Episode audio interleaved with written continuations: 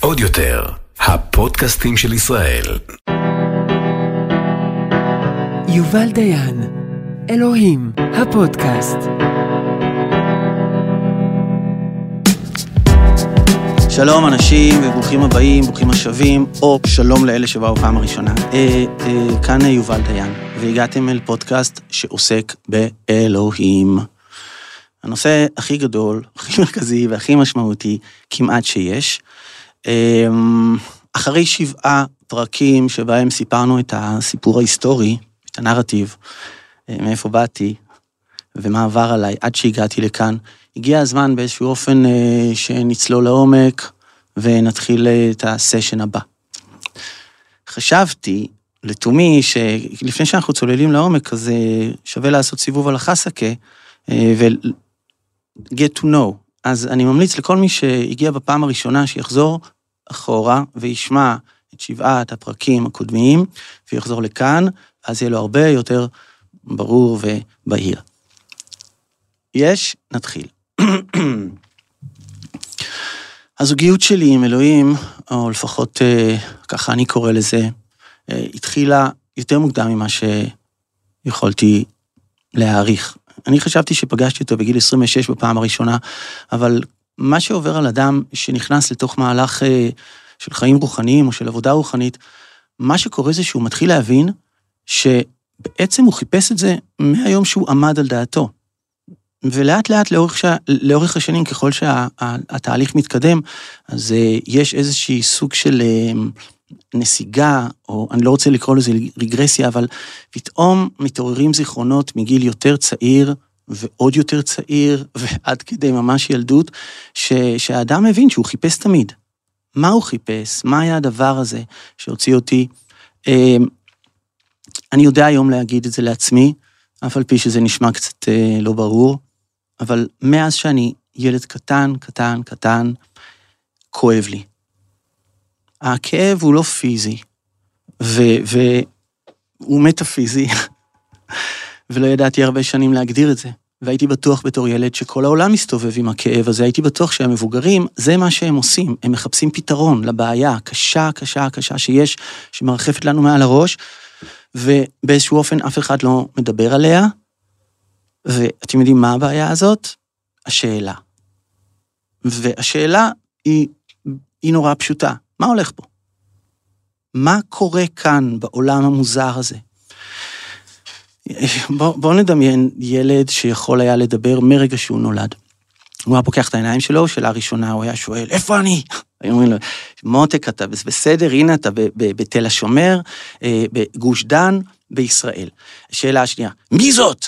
אה, שלום, זאת אמא שלך, תכיר? אוקיי. שאלה השלישית, מה עושים פה? אז מה עושים כאן בין, על זה אנחנו עוד לא סגורים, אבל בלנד אין, בוא, תיכנס, תעשה מה שאנחנו עושים. אנחנו מתעלמים מהשאלה מה עושים כאן, ואנחנו פשוט מעבירים עוד יום, עוד שעה, עוד דקה, עוד חודש, עוד שנה, עד שזה נגמר. וזה נגמר. מתי זה נגמר? אף אחד לא יודע. אוקיי, אז בשביל מה? אנחנו לא, לא יודעים, אבל סתום את הפה שלך בבקשה, ואם אתה יכול, תיכנס לתוך התלם. כשהייתי ילד, אני אמרתי, לי זה לא יקרה. הייתי ילד מאוד מודע, מה שעשה אותי מאוד מסכן. והמודעות הזאת, אה, המודעות הזאת אה, בעצם דחפה אותי כל הזמן לשאול לחפש את הדבר הגדול יותר. כשפגשתי את ג'י מוריסון, או את המוזיקה שלו יותר נכון, אז פתאום זה היה לי די ברור שאנחנו מדברים על אותו דבר, על ה-other side, על לשבור את הקיר, ללכת ולחוות את החוויות ממקום יותר עמוק. לא יכול להיות שזה מה שיש כאן. רוב האנשים שמסביבי אה, נכנסו פנימה לתוך התלם, ושכחו מהר מאוד את השאלה, או, או השכיחו אותה, או הדחיקו אותה, והמשיכו ללכת.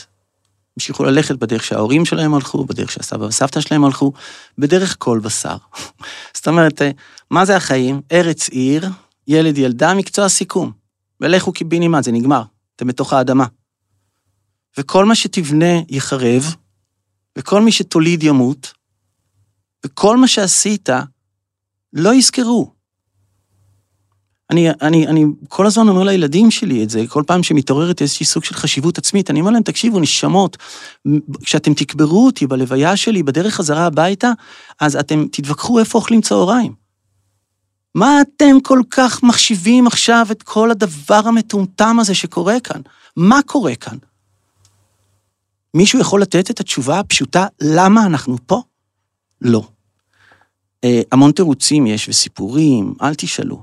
מפה עד באר שבע, של אנשים חכמים שיש להם את הפרצוף הזה, הם, הם שמים את ה... יש להם זווית עם העיניים שהם אומרים, תאמין לי, ויש הרבה אנשים שמאמינים להם. אבל הסיפורים רודפים סיפורים, רודפים סיפורים, וכל פעם מחדש יש איזה דבר שזה, זה הדבר שבשבילו אנחנו חיים. כן, אה? אה בגיל 26 החלטתי שאני ואלוהים הולכים ביחד, בגלל ששם יש משהו שאולי יכול לתת לי משמעות. המשמעות היא הסיפור הגדול יותר, שבו אני יכול אה, למצוא את עצמי. גם אני רוצה להיות חלק מסיפור גדול, גם אני רוצה שיהיה לי תכלית, אני רוצה שתהיה לי משמעות, אני רוצה לקום בבוקר ו- ולא לבכות אל תוך הכרית, ולא לשאול את עצמי, what the fuck, למה אתה קם עוד יום מטומטם, הולך לנסוע באותו אוטו, לאותו מקום עבודה, להרוויח את אותו כסף, לחזור הביתה, בשביל לשלם שכר דירה ואת הדלק? למה אתה עושה את זה? למה אתם חיים, תגידו? יש לכם מטרה? אתם מבינים את המטרה? או שאתם עסוקים כל הזמן בלהדחיק את השאלה למה אני עושה מה שאני עושה.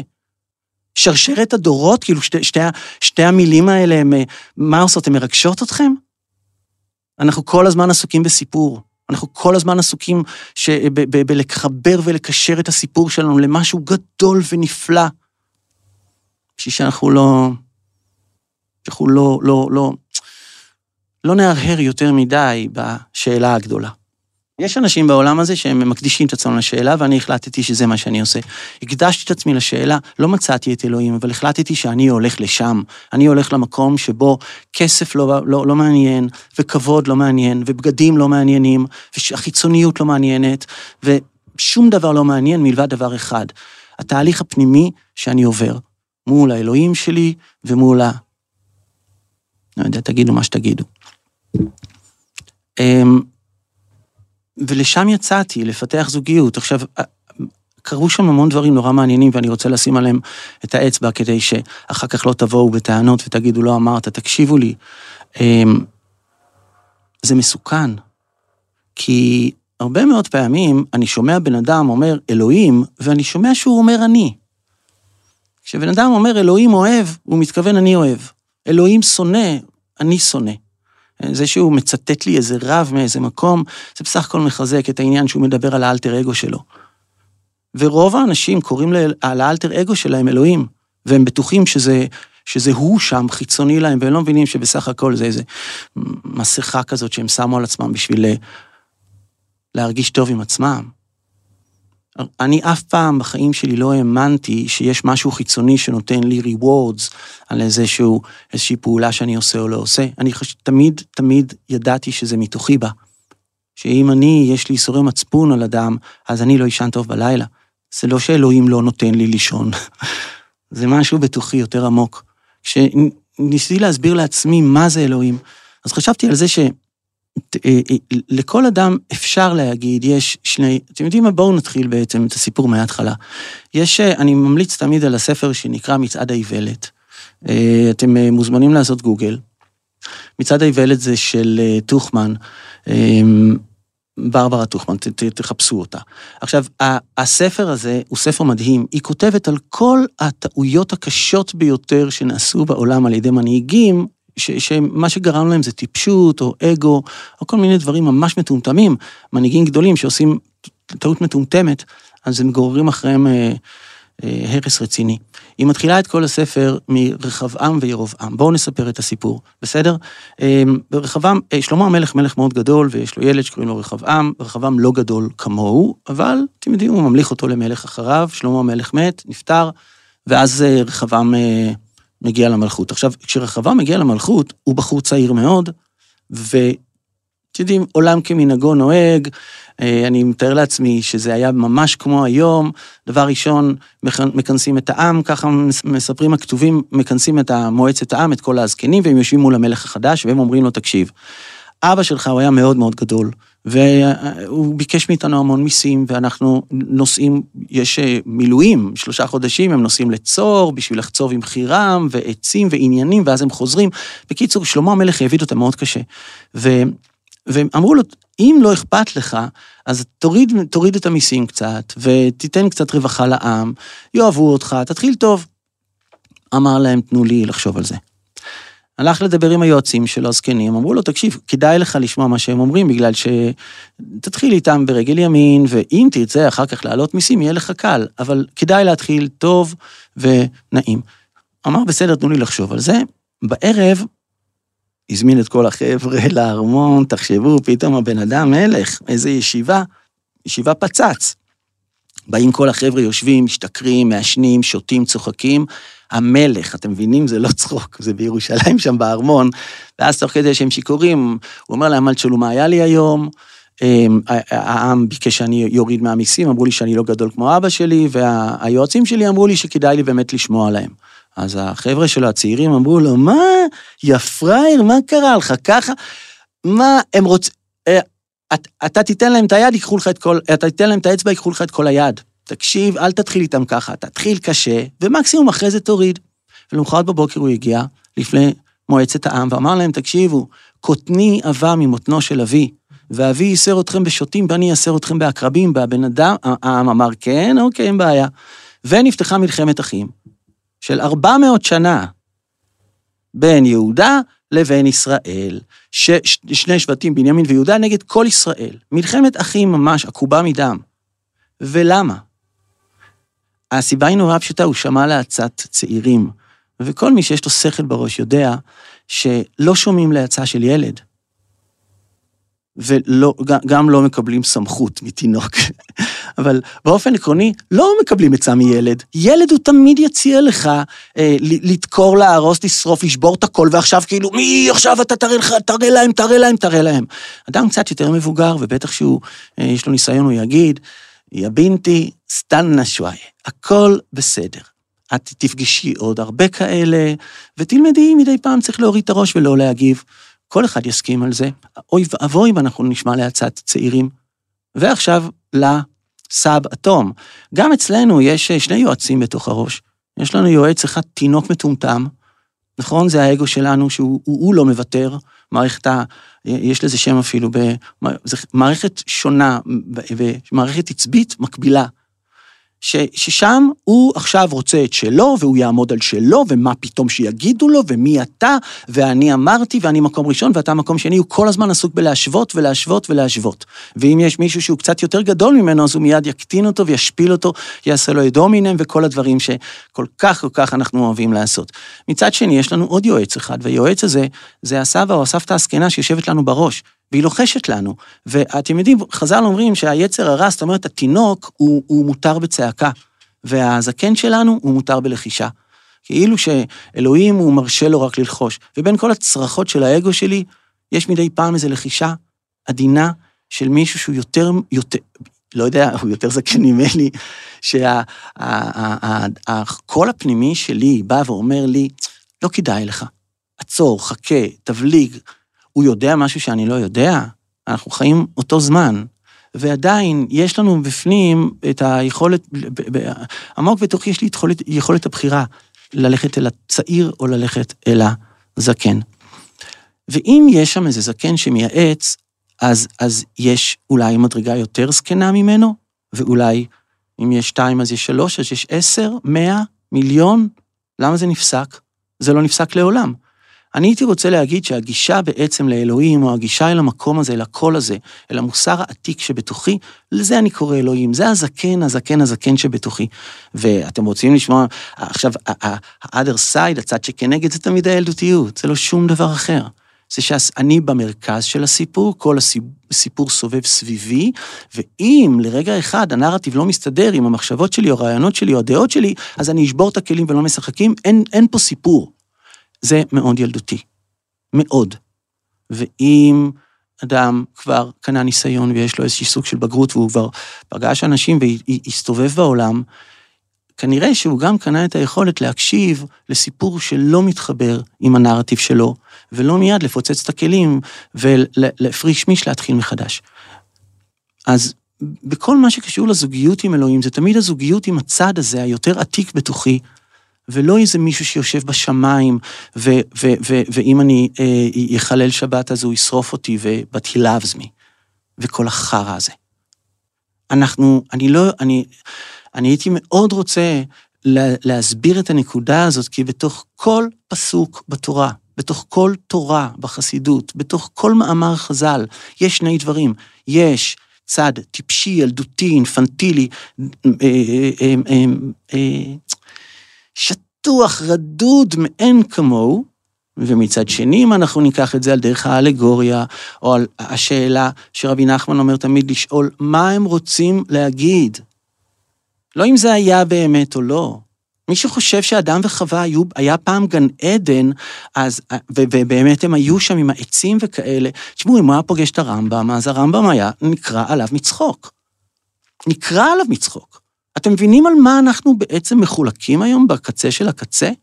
לא בפרודוקטיביות של הטקסט, לא ביכולת שלו להשפיע עלינו כאומה, כ, כ, כפריטי, כפרטים, כזוגות, כמשפחות, לא, בכלל לא. השאלה היא, אם היה גן עדן או לא היה גן עדן פיזית, ואם העולם הזה נברא לפני ששת אלפים שנה או לא. זה אלה, אנחנו רבים על הזיה. אנחנו רבים על דברים שהם לא רלוונטיים בשום צורה ואופן, ולכן המחשבה לא יכולה להתקדם. היא פשוט לא יכולה. לאן היא תתקדם? או שאני מאמין שהמדע זה הזיה, והכל הזיה ואין שום דבר, ואני נכנס לתוך איזה אה, טריפ ילדותי כזה, אה, מגובה בחסות הרבנים, או שאני אדם חושב שלוקח את כל אוצרות היהדות, את כל אוצרות תרבות המערב, את כל האוצרות שאני יכול לגשת אליהם, לוקח אותם, ושואל את השאלה המתבקשת, מה מתוך כל זה יכול להועיל לי ולהפוך אותי לאדם טוב יותר? איזה עצה אני יכול להוציא מתוך הטקסטים האלה?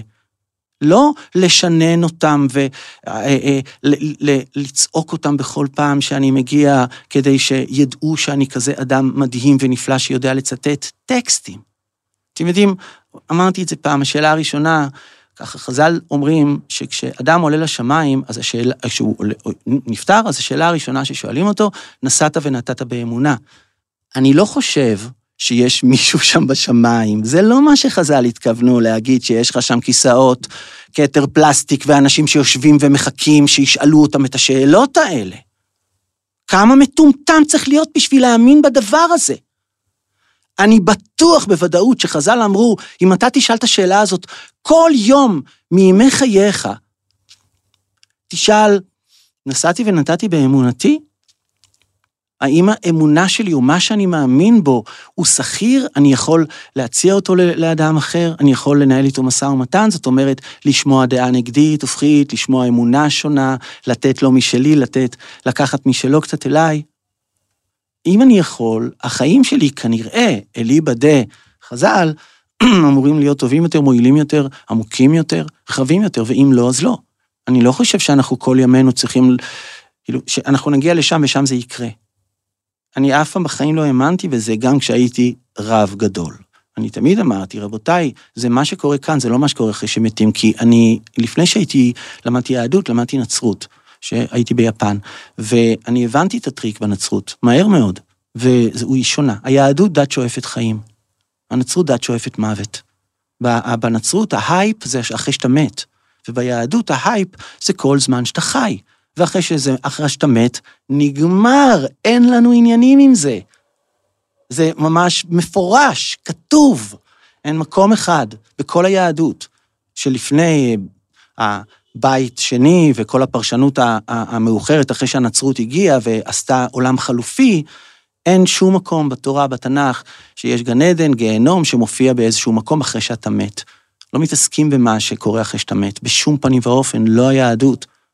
עד כדי כך, יש ממש עונש מהתורה על מי שמתעסק במי שמת, לכתובת קעקע. למה אסור לקעקע, אתם יודעים?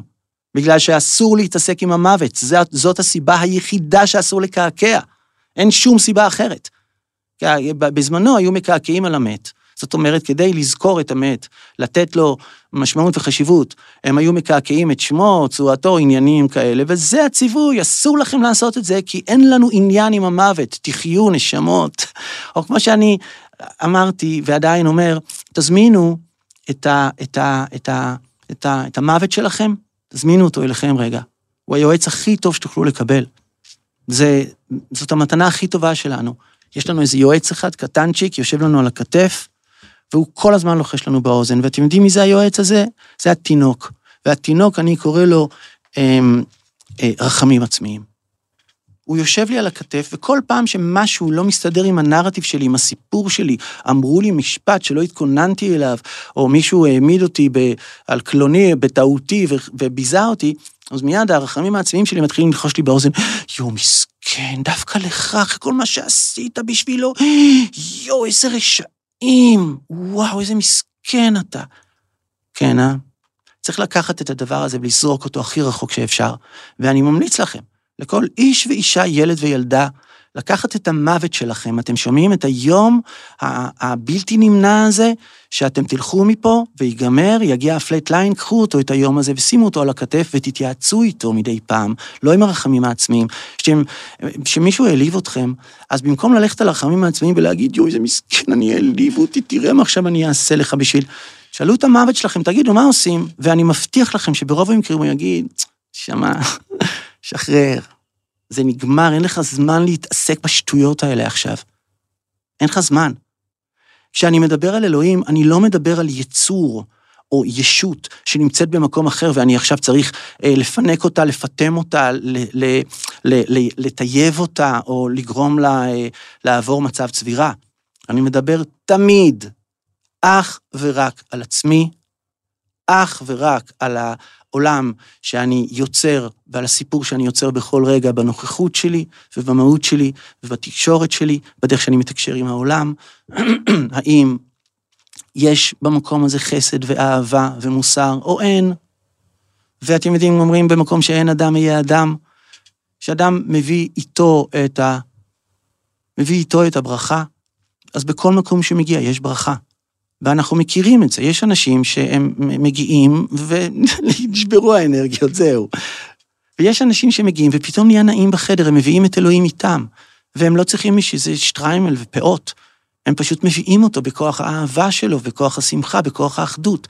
בזה שיש לנו משהו שמקשר בינינו שהוא מעל הכל. בחסות בנק הפועלים. מהיום פותחים חשבון בנק תוך כשבע דקות ישירות מהנייד, באמצעות טכנולוגיית זיהוי פנים מתקדמת, מבלי לבוא לסניף ובלי לבזבז זמן. בכפוף לתנאי הבנק ואישורו ולתנאי השימוש באפליקציה, מותנה בבקרת הבנק לפתיחת החשבון. הפלא הכי גדול עם אלוהים, וזאת אחת, אחת הקושיות שאני הולך איתה תמיד, זה מתוך, אני יוצא מתוך נקודת הנחה שכל אדם בעולם, אנחנו ניגש אליו ונשאל אותו בשפתו, תגיד, אלוהים? מכיר? אז הוא יגיד, בטח, מה זאת אומרת? ובוודאי שכל אחד יקרא לזה בשם אחר, ו... אבל כן, אלוהים כולם מכירים. ונשאל אותו את השאלה המתבקשת, אוקיי, ומה זה אלוהים? ואף אחד בעולם לא יודע מה זה. נכון, זאת אקסיומה נורא פשוטה. כולם יודעים מה זה אלוהים, ואף אחד לא יודע מה זה אלוהים. אז אני שואל, לאורך הרבה מאוד שנים, למה אנחנו לא משתמשים בזה? זה בעצם נקודת החיבור הקלאסית של כל האנושות. אין לנו שום דבר כזה בעולם שאנחנו כולנו אה, מאוחדים ב... ב נגיד, אה, אני לא רוצה להגיד אמונה, אף על פי שמאיר אריאל, זכרונו לברכה, הוא אמר, כולם מאמינים באלוהים, אתם יודעים למה? כי יש מילה כזאת. אז אתה יכול להגיד, זה חלק מהלקסיקון שלי, או זה לא נמצא בשכונה שלי בכלל, אבל עדיין זה קיים. זה, תנו לי עוד דבר שבני אדם נתנו לו שם ולא קיים. אז הקיום שלו הוא לא בקיום פיזי. או מטאפיזי, לא, אני לא רואה אותו. הוא קיים בש, בהגדרה, אז אנא, התייחסו להגדרה. אתם רוצים להכניס את כל, ה, אה, את כל הרע. בסדר, זה גם אפשרי. אבל אפשר להכניס גם טוב. זאת נקודת חיבור מאוד מאוד טובה. כי בסופו של דבר כולנו נבראנו בצלם. וכולנו מתנהגים באיזשהו אופן באותה צורה, או מתנהלים באותה צורה. בפנימיות שלנו, כש, כשמדגדגים אותנו, אותנו אנחנו צוחקים, וכשדוקרים אותנו כואב לנו, נכון? צטט לכם את זה? ו- ו- ואיזה, כמה... לכן המושג אלוהים, או הזוגיות עם אלוהים, הוא, הוא, הוא, זה, זה דבר מאוד חשוב, זה ערך מאוד חשוב. זה ערך חשוב כי דרכו בעצם יכול, יכולים לנבוע כל הדברים כולם. אבל אם הערך הזה מחליף ערכים אחרים ומשנה אותם לגמרי, ואני עכשיו רק עובד אלוהים, וזה הסיסטם ואין שום דבר מלבדו, אני בבעיה רצינית מאוד. ואני לא אומר לכם את זה בגלל שאני חושב את זה, אלא בגלל שאני יודע את זה, כי... כי, ה, ה, ה, כי אתה מול עצמך, נשמה, אף אחד לא ינצח אותך. שאלוהים שלח אותך, שהאלטר אגו שלח אותך, אתה, אתה מוכן למות בשביל זה, זהו זה. האדם בשם האלוהים, הוא יהרוג את כולם, גם את אשתו ואת הילדים שלו. מה, מה, מה הבעיה? לא הבנתי. אני לא נתתי לאבא שלי לגעת בתינוק, מה... אה, לא, לא צריך ללכת רחוק בברית, אתם מוזמנים ללכת לראות יסמן. בעצם, ה, ה, אם הסיפור הוא יותר גדול ממני והוא מסמן לי את ה... מסמן לי את העולם הזה או את החיים האלה כמשהו מיותר, זה, זה הכל בשביל שלעתיד לבוא יקרה, אחרי שנמות זה יקרה, הדבר הזה מאוד מסוכן, זה יכול ליצור, אה, ליצור רעיונות הרסניים, ואני מזמין אתכם להציץ בהיסטוריה ולראות מה עשו בשם האלוהים לאורך האלפיים שנים האחרונות, בני האדם. אני לא חושב שיש משהו שגרם ליותר הרס, חורבן, רצח והשמדות עם, יותר מאשר המילה הזאת אלוהים. ואנחנו היינו רוצים לחשוב שבדור הזה, בדור הזה שבו הרעיונות הגדולים כבר די, אנחנו, אף אחד מאיתנו לא באמת רוצה להיות חלק ממשהו יותר גדול, אלא אם כן, אתם יודעים, לעבוד בגוגל, לא אכפת לי, אבל זה גם אם ישלמו לי מספיק טוב, אבל הרעיון של אנחנו חלק מדבר גדול, כולנו מתלבשים אותו דבר, נראים אותו דבר, חושבים אותו דבר, כן? אני כבר לא מוצא שום נחמה בכוח הרבים, כוח הרבים מחליא אותי, הוא מפחיד אותי, אני מזדעזע ממנו כל פעם מחדש, אני לא יכול לסבול אה, אה, אה, אה, קבוצות גדולות ששרות יחד ועושות אותן תנועות, קשה לי עם כל החלוקה הזאת למגזרים, לתאים, תאי תאים, זה, זה, זה ממש עושה לי פלשבקים לגרמניה של מלחמת העולם השנייה. לא אוהב את הדברים האלה. אוהב אינדיבידואלים, אנשים שלא מפחדים מהשוני שלהם, ושהם יכולים לקחת את השוני ולאמץ אותו ולהפוך אותו הייחוד שלהם. היה, יש לי ילד, קוראים לו נתן, ונתן, שהוא היה קטן, קטן, היו לו משקפיים. אז uh, אנחנו גדלנו בין חרדים. אז יום אחד הלכתי איתו עם כמה ילדים ביחד, ונתן הוא לא רואה בעיניים, אף פעם לא ראה. בשביל זה שמנו לו משקפיים. ואז אה, שני ילדים חרדים, הוא לדעתי בן שלוש, שלוש וחצי, ושני ילדים חרדים עמדו מולו בסופר והצביעו עליו ואמרו לו, וזה לא, אה", ככה, אז הוא הסתכל עליהם ככה בעיניים, ואמר להם, משקפיים! והמשיך ללכת. זה היה כל כך יפה בעיניי, רגע כל כך יפה וחזק. אני לא, אני כל כך הייתי רוצה לבוא למקום שבו אני לא עושה שום דבר בגללכם. אני לא מתלבש בגללכם, אני לא מדבר בגללכם, אני לא חי בגללכם. מי אתם, תגידו? מי אתם? אבטאר. שכל מה שהאדם, או כל מה שאני עושה, אני אעשה בשבילי, או בשביל האלוהים שלי, בשבילי, לא בשביל, בשביל התחת שלי, בשביל האגו שלי, אלא בשביל המקום שמתמלא, המקום של האלטרואיזם. אני לא צריך שתיתנו לי פרס על הנתינה כדי שאני אמשיך לתת. אני לא צריך שתגידו שאני רב כדי שאני אמשיך לעשות את הדברים האלה, ובטח שאני לא צריך שתשייכו אותי כדי שאני, תשייכו אותי לעובדי אלוהים בשביל שאני אוכל להמשיך להאמין באלוהים. הצורך הזה להיות חלק מ... הוא, הוא צורך שהוא הוא, הוא הפוך מהאמת, תשמעו, זה מסוכן, עד כדי כך שבן אדם שהוא צריך להיות חלק מ, לא יכול להיות אמיתי. המהלך הוא נורא פשוט. יש, חז"ל אומרים, וזה די פשוט, הנצרך לבריות, חייו אינם חיים. נכון? זה די פשוט. הנצרך לבריות זה מישהו מקבץ נדבות.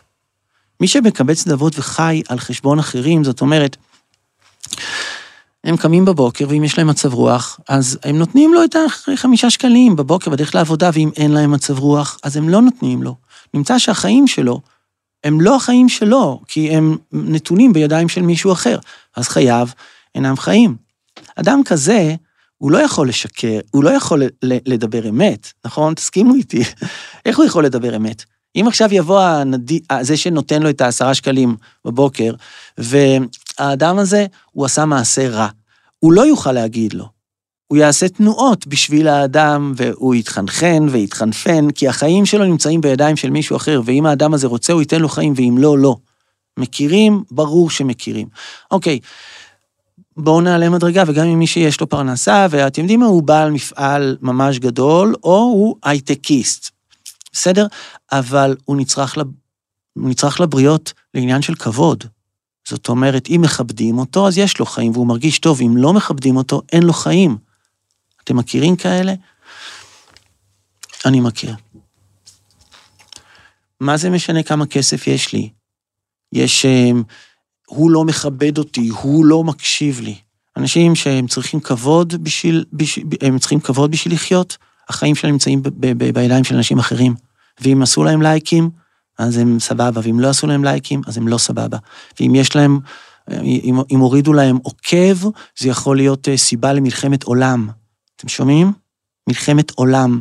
אנשים כאלה הם לא יכולים לדבר אמת. בשום צורה ואופן יש להם מחסום, זה לא קשור בכלל לאם הם רוצים או לא רוצים. איך הם ידברו אמת? יש סיכוי שאם הם ידברו אמת, לא יהיה להם חיים יותר, כי אנשים יפסיקו לתת להם חיים. ואז מה הם יעשו? הם ימותו. אנחנו, אתם יודעים, מעל, מעל ה... זה תורה בליקוטי מוהר"ן אצל רבי נחמן ברסלב, שמעליה מתנוסס המשפט get a life. איך תמצא לך חיים? החיים הם לא קשורים באנשים שמסביבי. החיים הם לא קשורים באנשים, עם, עם, האנש, אם אני לבוש כמו האנשים שמסביבי שחושבים שאני דתי או חילוני או אה, עובד בגוגל או עובד אה, בעיריית תל אביב, בגבייה של הארנונה. זה לא משנה, זה משנה בי, זה משנה בי, בחיים שאני נותן לעצמי. וזה מסע לא פשוט, כי לקבל מאנשים, מה, מה הבעיה? מה הבעיה? אני עושה לכם רפרנט לדוגס של פינק פלויד, לכו, תשמעו את זה. מה, לאמץ אה, אחיזת יד וללכת עם כל שאר הכלבים לעוט על הזה, על החתיכות בשר פה ברחוב? כן, חיים טובים. אבל תשתדלו מאוד, אם אתם בוחרים חיים כאלה, תשתדלו מאוד, מאוד, להשתיק את המוח שלכם, או לפחות את החלקים המחפשים שבו, שהוא לא יתעורר עליכם, שיום אחד פתאום תסתכלו מסביב ותגידו, אוקיי, רגע, שנייה, שנייה, שנייה, על מה בזבזתי את החיים שלי? אז השאלה הזאת, או שאלת האלוהים, או שאלת החיפוש אחרי האלוהים, זה לא באמת אחרי אלוהים שנמצא בשמיים, זה אחרי המקום שבו אני, אני אומר, אני, האדם הוא מדויק יותר, והוא ברור יותר, והוא בהיר יותר, הוא, יש לו אומץ לשבת מול אדם שפגע בו ולהגיד לו, פגעת בי. יש לו את היכולת לתקשר, הוא לא מפחד שיגידו עליו, הוא לא מפחד להיות אותנטי, כי הוא לא עושה חשבון לכם. עכשיו, לעניין האלוהים, רק עוד דבר אחד קטן, זה הולך להיות ממש חצי דקה. ועכשיו קחו אותם ותראו שיש המון אנשים מהחברים שלכם שהם לבושים כמו חילונים, אבל הם באמת דתיים, כאילו... הבן אדם דתי, לא... כאילו הוא נולד באיזה בהתנחלות, ויש אה, אנשים אה, דתיים שאנחנו מכירים, שאתה אומר, מה הקשר בינם לבין אלוהים, הם יותר חילונים מהחילוני הכי חילוני. אנחנו בעולם שבו אנחנו נמצאים במציאות שבה החיצוניות שלנו היא לא בהכרח מעידה על הפנימיות שלנו. ולכן לעניין האלוהים זה דבר אה, די חשוב לדעת. אני אף פעם לא שואל, אתה מאמין באלוהים או לא מאמין? מה זה מאמין באלוהים? אני תמיד שואל, נורא פשוט, באיזה גודל האלוהים שלך, כי יכול להיות אדם, אני מכיר, ניצול שואה, יש לו חנות בתל אביב, אדם מאוד מאוד מבוגר, תשמעו, יש לו, הוא, הוא כועס על אלוהים, מה זה כועס? יש לו ריב עם אלוהים, שאני, אני, כולנו לא נצליח להיכנס בתוך הריב הזה. כולנו לא נצליח, הוא גדול על כולנו. מי, ש, מי שעבר אה, זוועות, ואני אני מניח שיש לו עכשיו בעיה מאוד מאוד קשה עם הנרטיב המחבק, אלוהים אוהב את כולם, אוקיי. אבל מהיכרות רבת שנים האדם הזה, אני רוצה להגיד לכם שזה הבן אדם הכי צדיק שפגשתי בחיים שלי בפועל. דה פקטו צדיק.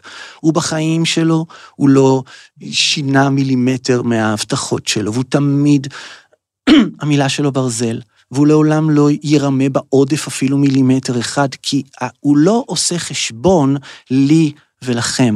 הוא עושה חשבון למשהו הרבה יותר עמוק בתוכו, למשהו שאני רוצה לקרוא לו אלוהים, ולכן ההתנהלות שלו בעולם היא התנהלות של מישהו אחר, מישהו שהיינו רוצים שיהיה לידינו. ויש אנשים שאני מכיר טוב, ואני לא אתן, השמות שלהם שמורות, שמורים במערכת, שיש להם שטריימל ענק וגרביים עד הגרון, והם כל היום פטפטים ביידיש. ותקשיבו, האלוהים שלהם קטן, קטן, קטן. כל מה שהם עושים זה לעשות חשבון לשכנים שלהם ומה יגידו עליהם. ואנשים כאלה, זה לא משנה מה מספרים עליהם, אל תקנו מהם אופניים, אתם שומעים? כי הם ירמו אתכם על כל צעד ושעל, כי מה איך... וזה תמיד יהיה בשם האלוהים, כי מותר, מה? הרב עובדיה התיר לגנוב מה, מה, מה, ממס הכנסה, כי מס הכנסה גונב מאיתנו. הכל יוכלו בסופו של דבר, כל השרצים אפשר להתיר, אם אנחנו רוצים בשם האלוהים. השאלה היא, מה קורה לך שאתה מתיר את השרצים בשם האלוהים? אז אני לא האמנתי, לא הבנתי אף פעם איך זה יכול להיות שבשם האלוהים מותר לבזות אנשים, מותר לבזות נשים. אני גרתי בבית שמש תקופה מאוד ארוכה, במקום שכאילו אה, בכיכר היורק, היורקים על בנות, שם. לא הבנתי איך זה יכול להיות. אמ, היום אני מבין. אני מאוד הייתי רוצה שאנחנו ניסגר על משהו, אה, אנשים ונשים טובים וטובות. המסלול שאני הולך עליו הוא מסלול של חיפוש. זה לא מסלול של מציאה. זאת אומרת שכל פעם שיש תובנה, אז התובנה הזאת היא, היא מתפצלת לכמה דברים. כשהתחלתי בעצם לחקור על הזוגיות שלי עם אלוהים, אז המון דברים נפתחו מחדש. נפתחה לי פתאום הסתכלות על הזוגיות שלי, אה, הזוגיות עם אשתי, עם גרושתי, עם הילדים, עם השותפים שלי. הדברים התחילו להתבהר בגלל שכל זמן שאלוהים הוא היה אה, אה, לא מוגדר, מישהו שהוא הוא, הוא נמצא בשמיים באיזה מקום ואני צריך לרצות אותו, כל עבודת השם, כל העבודה הרוחנית שלי ובטח הזוגיות שלי הייתה ריצוי. הריצוי בא לידי, בא לידי, בא לידי ביטוי מזה שאני יוצא מתוך נקודת הנחה שאני לא טוב כרגע, ואם אני רק אשתפר, אז האהבה תהיה מושלמת, הזוגיות תהיה מושלמת. אתם יודעים מה, עד כדי כך אני מתוחכם שאני לא באמת צריך להשתפר, עצם זה שאני עושה צעדים בוני אמון, או שאני רוצה להשתפר, זה טוב. וככה, נכון? כי בתפילות אנחנו אומרים, ריבונו של עולם, אני רוצה לרצות, תן לי לרצות דברים טובים. לא לעשות דברים טובים, מי יודע, מי יכול לעשות דברים טובים? וככה יוצא שבעצם הפוזיציה של המתפלל בזוגיות עם האלוהים היא אני אדם לא טוב, חוטא, וממילא עץ יום יבוא ואני אהיה טוב, ואז אלוהים יאהב אותי, אבל מה, מה זה אומר? שכרגע, כעת חיה בהווה הנתון, אלוהים לא אוהב אותי, בגלל שאני לא הכי טוב שאפשר. כן, הוא אוהב את הפוטנציאל שלי, אבל אותי באופן עקרוני כרגע הוא לא אוהב. הרבה מאוד אה, אה, אמרות בחסידות, הם היו כאלה שאלוהים אוהב אותך עכשיו כמו שאתה. מה? זה היה חידוש מארץ החידושים, לא. אלוהים לא אוהב אותי כמו שאני עכשיו, מה פתאום? בלתי אפשרי. זה לא עובד ככה. כן, זה החידוש. כי אם אלוהים לא אוהב אותי עכשיו, כמו שאני, זאת אומרת, אני לא אוהב את עצמי במצב שאני נמצא, איך אני אצא מפה? אם אני כל הזמן, אני שונא את עצמי, כי אני לא טוב, ואני מחכה שמשהו יקרה, ואני אהיה יותר טוב, ואז אני אהיה ראוי לאהבה, אני בבעיה. אז אני שומט את הכל ומחכה למשיח. זה מה שאני עושה, ותסתכלו מסביבכם. הרחובות מוזנחים, המשפחות מוזנחות, הנוער מוזנח, הנשים מוזנחות, אני לא רוצה לדבר על הגברים. כן, כי אנחנו יושבים מחכים, מה, מה נעשה עד אז? נזניח. אתם יודעים מה בן אדם עושה שהוא משועמם? הוא מפליץ, זה מה שהוא עושה. ומאונן מדי פעם. אז הנה, עם שלם, יושבים ומחכים שמשהו או מישהו יבוא ויקח אותם מהמקום שהם נמצאים ויציל אותם מעצמם. אני מצטער, רבותיי, אני לא יודע אם אני הראשון להגיד, אבל זה לא, לא, לא עתיד לקרות, לא. זה אנחנו נוציא את עצמנו במו ידינו מהמקום שאנחנו נמצאים, אנחנו רק נתבגר רגע עם האמונה שלנו וכל החרטא הזאת שאנחנו, שהסיפורים הטיפשיים מסתובבים סביבנו כל היום. אז באמת, אם הסיפור הוא כזה, אז למה שלא נלך לפוצץ את uh, זה, את uh, כיפת הסלע, ויאללה. בואו נזרז את זה, קטליזטורים, כי הרי בסוף במילא אלוהים יבוא, המשיח יבוא וישחט את כל הרשעים ונשאר רק אנחנו. כי אנחנו הרי הצודקים. אמ, אחד מחסידי ברסלב סיפר לי סיפור, והסיפור הולך ככה, שהוא היה צעיר מאוד מאוד מאוד, אז הוא לא היה חסיד ברסלב, ואז יום אחד הגיע מישהו במאה שערים ונתן דרשה. אז הוא אמר, אני רוצה להיכנס, חסיד ברסלב, רוצה להיכנס לשמוע מה הוא אומר, מה יש לברסלב להגיד. ותוך כדי הדרשה, החסיד הזה, הוא אמר דבר מזעזע. הוא אמר, והוא אמר את זה ביידיש, אני אתרגם. הוא אמר, האייבישטר, השם יתברך, אלוהים, הוא אוהב הפרייליך בעל אביירה. ביידיש פרייליך בעל אביירה זה עובר, כאילו, בעל עבירה שמח. הוא אומר, תקשיב, אני שמעתי את המשפט הזה, שאלוהים אוהב מישהו שהוא עובר עבירה שמח, רשע שמח. אני חיכיתי לו עד סוף השיעור, ואז הלכתי אליו ואמרתי לו, סליחה, כבוד הרב, נראה לי שהתבלבלת, היה לך לפסוס, אמרת שאלוהים אוהב אה, פרייליך בעל אביירה. אז הוא אומר, אז הוא חייך אליי ככה, ואמר לי, כן, זה מה שאמרתי. אז אה, הוא אומר, אני התחלתי לצעוק עליו, מה זה, זה כפירה גמורה, בן אדם עברת עבירה, לפחות תהיה עצוב. לפחות תכאב מזה שאתה, מה עכשיו, אתה שמח? אז הוא שתק, שתק, צחק, ואז שגמרתי, הוא, הוא הסתכל עליי ואמר לי, תקשיב, כן, זה מה שאמרתי, וזאת האמת, ואתה יודע למה אתה לא מבין את זה? כי אתה עוד גרינר, כי אתה עוד צעיר. והוא אומר, תראה, אני עכשיו, כבר כשהוא סיפר לי את זה, הוא אמר, אני הגעתי לגיל 90, והיום אני מתחיל להבין מה שהוא אמר. ואני רוצה להוסיף, זה בגלל שהוא נולד חרדי, כי כל חוזר בתשובה מתחיל, זה מה שהוא יודע, שאלוהים הוא אוהב בעל עבירה שמח. כי הרעיון של האהבה העצמית, זה הרעיון של הגידול. אם אני אצליח לרגע אחד להכיר במקום שבו אני נמצא, ולהגיד, זה המקום הכי טוב שלי כרגע, אני אוכל להתקדם או לנסות לבנות את הצעד הבא, אבל אם אני לא, לא מרוצה במקום שלי עכשיו, אני, אה, יש לי עכשיו גם גיבוי מחז"ל ומהתורה, ומ... אני לא אצליח להתקדם לעולם, לעולם. אה, איציק, יום אחד הגיע אליי ואמר לי, אני חייב לספר לך על הדוד שלי, הרב הגדול, נבוכדנצר. אמרתי לו, מה, באמת קוראים לו נבוכדנצר? הוא אמר, לא, לא, זה השם שאני, הוא, הוא תלמיד חכם עצום, הוא ש"סניק גדול, אבל אני קורא לו נבוכדנצר. כי הוא, מה הוא עושה? הוא מרחיק יהודים מהיהדות. וזה הסיפור שהוא סיפר לי, הוא אומר לי, תשמע, הוא היה דתל"ש לגמרי, הוא עזב הכל, לא היה אכפת לו שום דבר, שום דבר, גדל בבני ברק, ואז הוא הגיע אליי, ולאט לאט בשיעורים הוא התחיל להתחזק, והניח תפילין, והתחיל לשמור שבת וכאלה. הוא אומר לי, זה היה, הוא אומר לי, השבוע, בשבת, הוא הגיע אלינו, ואז, אה, ואז בסעודה הוא הסתכל עליו ואמר לי, נו, אתה עוד לומד אצל אה, דיין? אז המכשף, אז אמרתי לו, כן. אז הוא אומר לי, נו, והוא עושה שיעורים מעורבים, בנים, בנות? אמרתי לו, כן. אז הוא אמר לי, אז אתה רשע. אז, אז אה, וזה, זה, זה סיפור ממקור ראשון, אני שמעתי את זה. אמר, ואז הוא אמר, רגע, רגע, רגע, אמר, אז איציק אמר, למה אתה אומר שאני רשע? אני לומד תורה, אנחנו לומדים תורה בסך הכל. ואז הוא הלך, הוציא רמב"ם, זה תלמיד חכם מאוד מאוד גדול, ש... מש"ס, הוא יודע. אז הוא הוציא את הרמב"ם, ואז הוא, הוא אומר, הוא פתח את הרמב"ם מהלכות אה, לא יודע מה, והוא הקריא לי את ה... אה, אלה 12 הנקודות של הרשע, ואיציק אומר לי, תשמע, נקודה נקודה שהוא מקריא מהרמב"ם, נקודה נקודה אני שם. כן, נכון פה, וזה אני, וזה אני, וזה אני. כשהוא גמר את הספר, אני הסתכלתי עליו, יצאתי מהחדר והדלקתי סיגריה, זה היה בשבת. ואמרתי, אין שבת, אין כלום, שחרר אותי, לא רוצה שום דבר, למה? במו פיך עכשיו, אתה הראית לי שאני רשע. הנה הרמב"ם אפילו אומר שאני רשע. אז לך קיבינימט. עכשיו, הוא אומר, אצלך אני בא, ואתה כל הזמן אומר לי, אתה טוב, אתה מתוק, אתה, אתה, אתה יכול לגדול, אתה יכול לעשות מה שאתה רוצה, אתה לא צריך לפחד מאף אחד, אלוהים איתך, רוח גבית לא. כן, הרעיון הוא שאם אלוהים לא איתי, הוא נגדי. ואם אלוהים נגדי, אז בשביל מה אתה צריך אותו, תגיד? אז אה, אה, אה, אה, שיעורי בית. שיעורי בית זה דבר ראשון בתור התחלה, אני מבקש מכם להקדיש, להקדיש לזה מחשבה, לשאלה, מה אני יותר אמיתי, לפי האמת, או אותנטי? ואם יש לכם איזושהי קושייה או שאלה, טענה או מענה, אתם יכולים לפנות אליי דרך הפייסבוק, דרך הדף שלי, במייל שלי, יובל דיין שטרודל ג'ימייל נקודה קום, ולשאלות החשובות באמת, אני אתייחס כאן, ממש ב, ב, בתוך הפודקאסט בפעם הבאה. אמ, מי שלא הבין, אני ממליץ לחכות.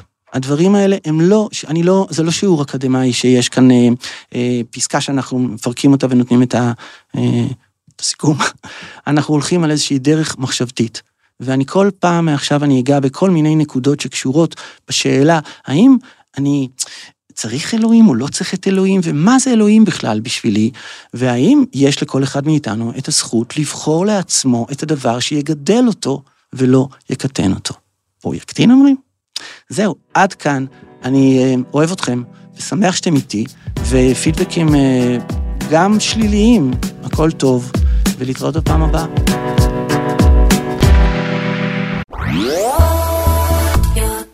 עוד יותר, הפודקאסטים של ישראל.